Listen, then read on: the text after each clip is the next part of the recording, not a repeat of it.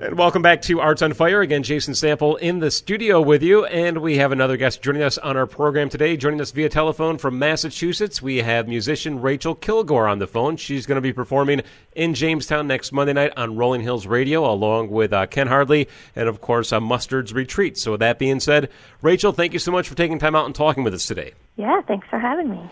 Well, we're, we're happy to have you joining us via telephone to talk more about your music and your upcoming appearance here in uh, Jamestown on Monday night for Rolling Hills Radio.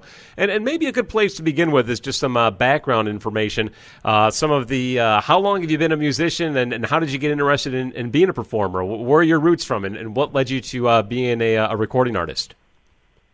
Sure. Um, I, uh, so I'm from Minnesota and grew up with some some music in the family, um, but actually as a young as a youngster, um, we had a public school built right next to my house when I was in the third grade that had a music magnet um, element to it. So I actually had had access to some really great um, public education um, with with music uh, woven in there, which was really exciting for me as a young person. Um, so I played the violin for most of my young life through elementary and high school and into college. And uh and there was a point actually when I, I was in college when I first started writing my own songs. I, I picked up the guitar along the way, but not until I was probably about 20 did I start writing my original songs. And I performed for the first time and had this really strong sense that that's what I was supposed to be doing for the rest of my life. I didn't necessarily put uh, put a lot of thought into the financial plan of that career, right. um, and just kind of leapt into it. But but I did really feel like it was a remarkable way to connect with people, and that I wanted to keep doing it. It seems from uh, your biography and your background that you've been very well received. If our listeners don't know already, you've been featured on a lot of uh, uh, nationally recognized programs. You're the 2017 Kerrville New Folk Contest uh, winner. You've uh, been featured at the Lincoln Center and at the uh, Kennedy Center in Washington, D.C. I mean, you've really got a, a great uh, biography already, and you're, you're still, relatively speaking, a, a young artist, right? I mean, this isn't uh, something you've been doing for decade after decade. You've only really been performing, what, for the past 15 years or so? Yeah. Mm-hmm. Yep, I would say. Uh, well, uh, after um, when I was about 21 or so, I actually uh, started a new part, a new phase of my life, and was married and raising a step kid for most of my 20s. Um, that was that was kind of my my primary my primary job with making music as a side gig, and um, I wrote songs throughout that, um, but I didn't really tour extensively or put a lot of energy into the career. And so I, I actually got divorced about five years ago, and I think that was that was the starting point for more of a, a nationally touring kind of uh, career. And I think since then, a lot of those things have fallen into place that you mentioned there. I've had a, received a lot of accolades that I'm very grateful for. It's always nice to feel like people get what you're doing and want you to do more of it. right on. Uh, your music that uh, you, you, write, like you said, you uh, started getting into writing your own music, and I would assume that the uh, what three albums plus a new EP all feature um, your original content, right? Uh, yeah. Yep. So yeah. So, so I, I, guess you know the, the question would be then is the uh, the process for uh, with songwriting for the themes that you try to tackle in your songwriting has it always been the same or have you seen it evolved over time um, and, and, the way you approach not only writing music but but the themes that you take on when you do write? Mm, um, hmm.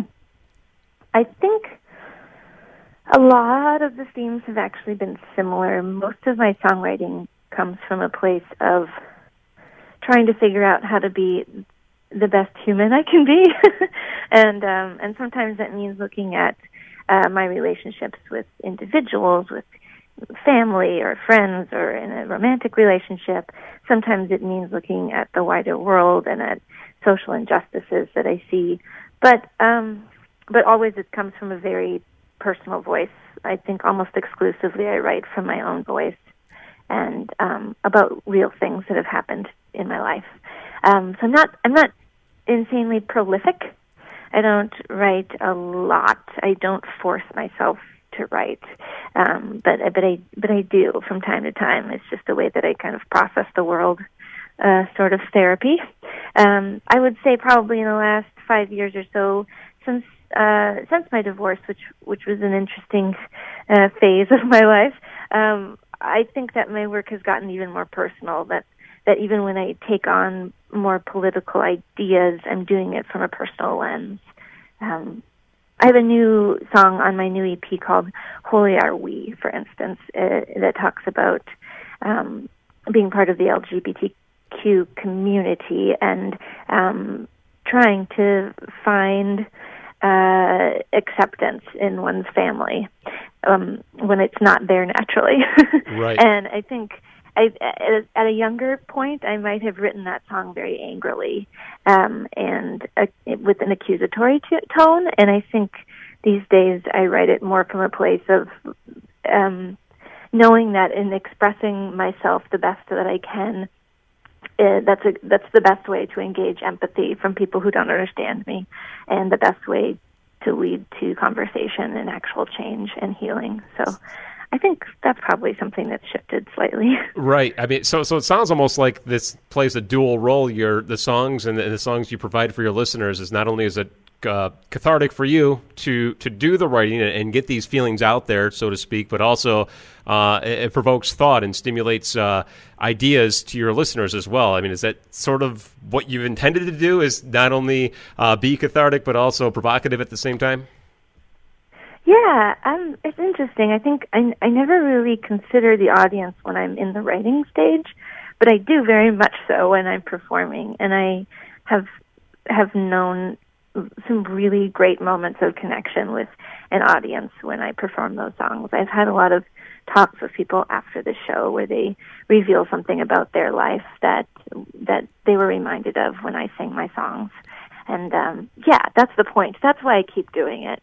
I think if that wasn't there, it would feel like a very weird, selfish thing to do to just stand on a stage and demand silence while I sing for people. But um, but it does feel like a mutual experience, and I think I think at this point in time we're all incredibly lonely in the world, and it's nice to have someone be really vulnerable in front of you and um, and feel like you are not alone in your experiences and feelings. Right on. Well said. Uh, we're talking with Rachael Kilgour. She is going to be performing in Jamestown on Monday night at Rolling Hills Radio with Ken Hardley, a show you can hear here uh, next week on WRFA. But in the meantime, you can see it live at Shawbucks in downtown Jamestown. Uh, one final question about songwriting, Rachael, and, and, that's something I typically will like to ask uh, uh, different artists that I um, I talk to, only because I can learn something from it. Is and our listeners as well is, is when you do the song writing it and you're putting together a composition do you typically try to come up with a melody and find the words to fit it, or do you typically come up with lyrics and then uh, try to identify uh, a certain uh, styling of music or a melody to accompany what you've written down on paper already in terms of uh, lyrics? Hmm. I think the first part of a song, when I know that that I'm really about to write one, um, there's something kind of whole that comes to me, like a spark of an idea or a way of seeing something in a brand new way that I hadn't considered before.